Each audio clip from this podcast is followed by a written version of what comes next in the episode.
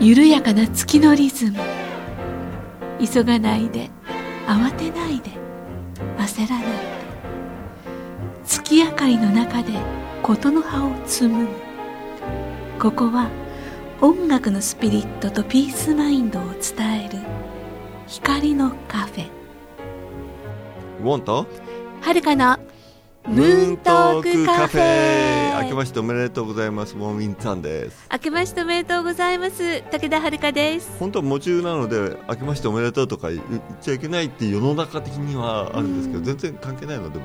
まああの芸能界の方はねその辺はね、僕僕芸能人じゃないのうん、芸能 芸人っがていうか能人かい もしかして年明け早々それでいすやかこれ親父のギャグなのああパパのさん僕はああなたはあの音楽やって芸能人かもしれませんうがん私は芸能人です芸が脳そうなの そういう芸がダジャレないそういうダジャレは言う言う癖してさ、うん本人は笑わないタイプなんだよね笑わないでダジャレ言うのそううわ今怒りながら言うんだもん今だったら私は芸能人です ひどいタイプだよねもう親父のことさ、あの今でもそのなんていうか僕たちの話題からさ、あのあのなくなんないのよいつも思い出してさ、そういうあいつはそういうあんなこと言ったこパんなパことさんこんなこと言ったとかそうもうえあのなんかずっといつも降りてきてるので全然寂しくない よ俺いいこといつも家族ののみんなでね、そうなんかあることのためにね「親父あの時ああいうこと言ったよね」とかさ「ああいう性格だったよね」とかってさもう全然もうもうなんかこうなんだかなもうい常にそばにいますうね、んいいですねなんかねパパさんも喜んでますねどうなんでしょうでそんなこと言ってたかっていやもう完全にあの人はね天国に行ったねうんもうそれはねもう亡くなる時のこう幸せ感でいっぱいで言ってたもんねああ一番いいですねうん人生の終わりがね一番幸せっていうのはねそうやって一番幸せっていいでですねも昔はね全然笑わない人だったなんでだろいやまあいろいろあるんだよねまあ笑えなかったんだよ、うあ笑えなかのった笑えないい人生だったんでけもういつも怒りが強くあった人だからああそうねでですかあの僕たちがさあのまあ彼が退職してもう退職もう仕事中仕事時代はもう常にもうこうなんていうかな顔に苦み走った感じだったんだけど退職してきて「もうパパさんね少しは笑った方がいいよ」っつったのうね、ん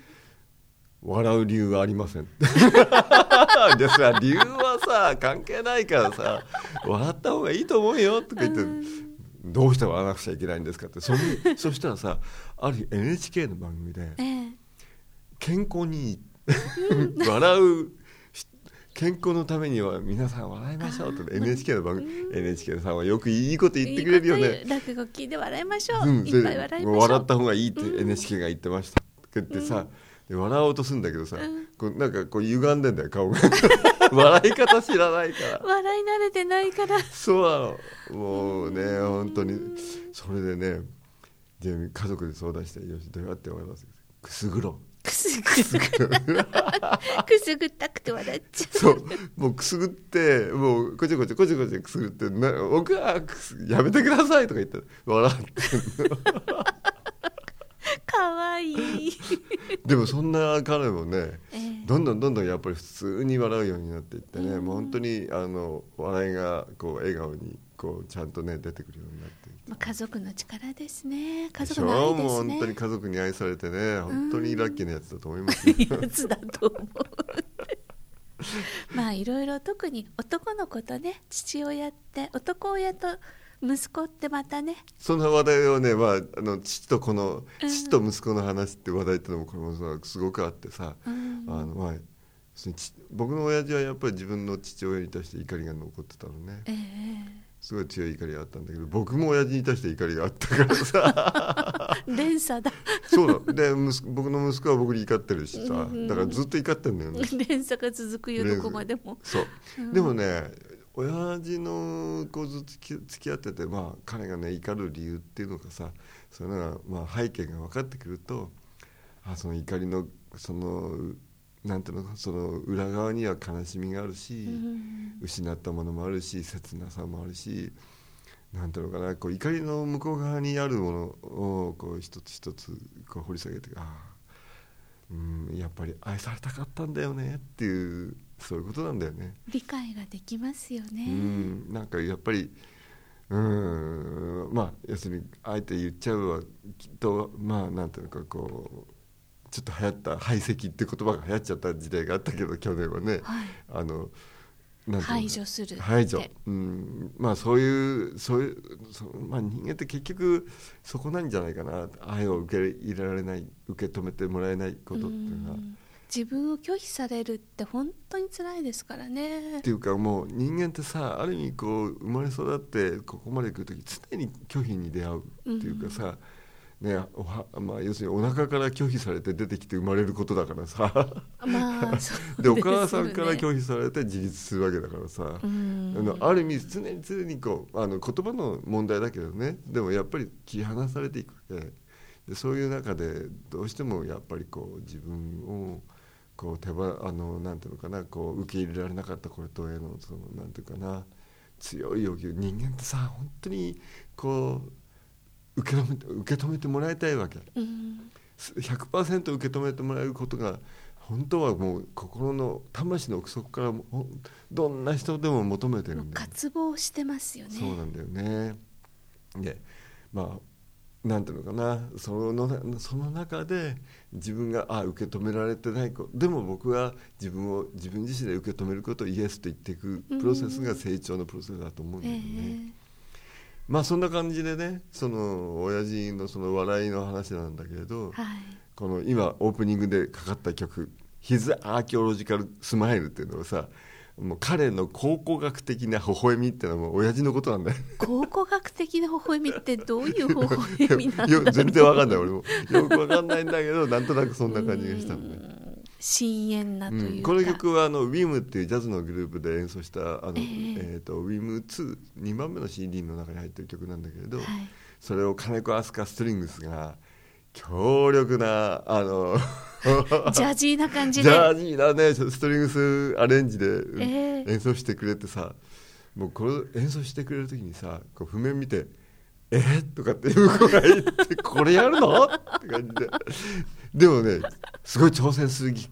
あのなんていうの私これすごい挑戦したいっていう気持ちになってくれてねそれは難しいから、そってことう要するでにすかこう難しいんだよ。うん、まあ、要するにストリングスメンバーが全部でファーストバイオリンが6名セカンドバイオリンが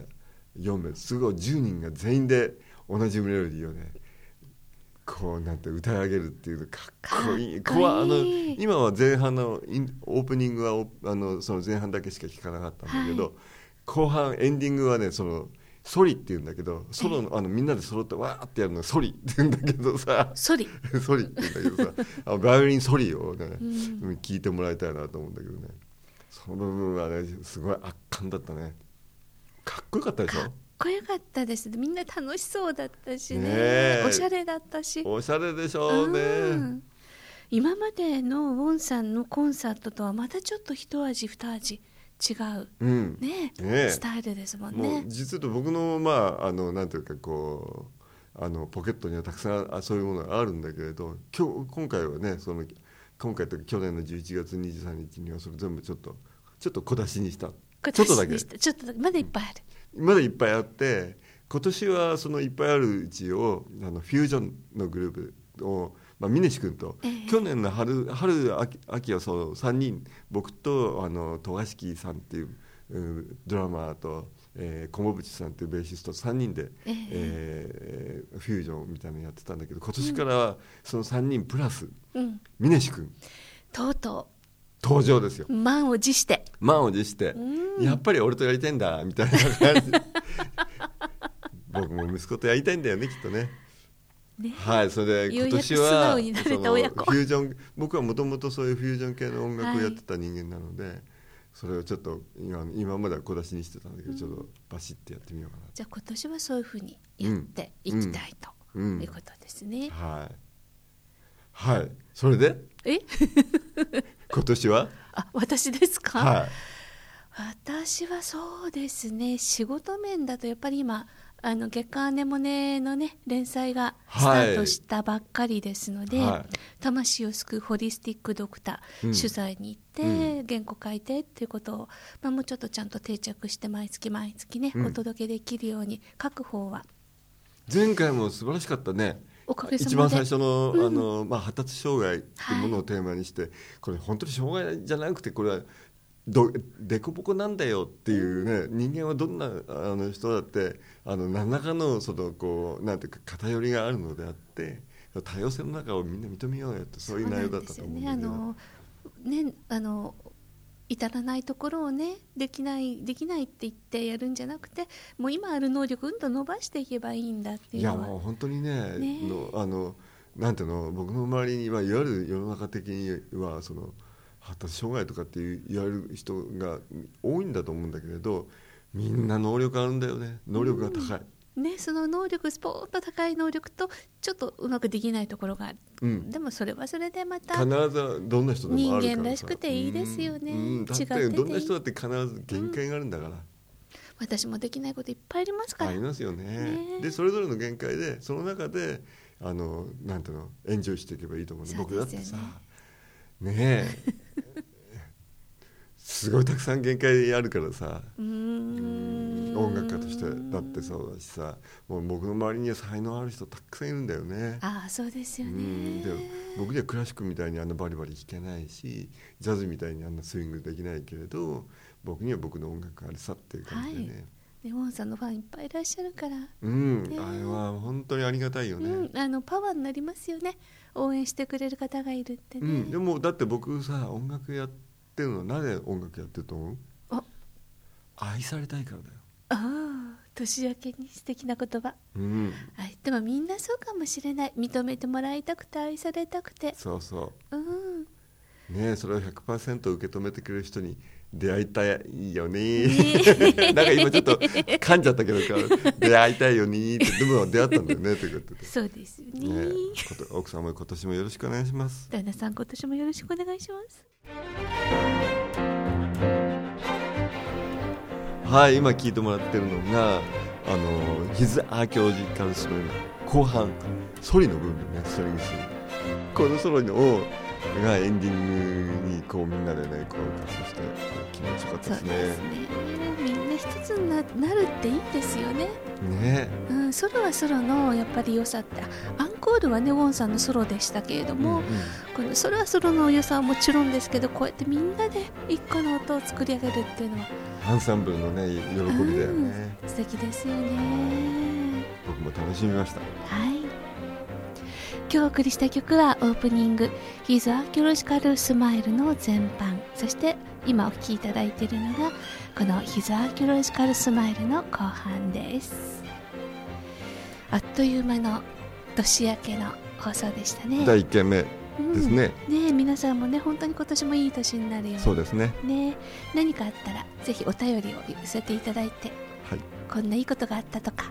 こうしようと思ってるとかはいなんかねお寄せいただけたら嬉しいです、えー番組へのご感想お待ちしております宛先はポッドキャストの添付テキストの記載にある宛先にお寄せください YouTube でお聞きの方は動画の下にあるアドレスにお寄せください次回のオンエアは1月12日金曜日午後7時からの予定ですお相手はウォーミンさんと武田遥でしたではまた来週また来週ウォンとはるかのムーントークカフェこの番組はサンドウェアブルームーンの提供でお送りしました。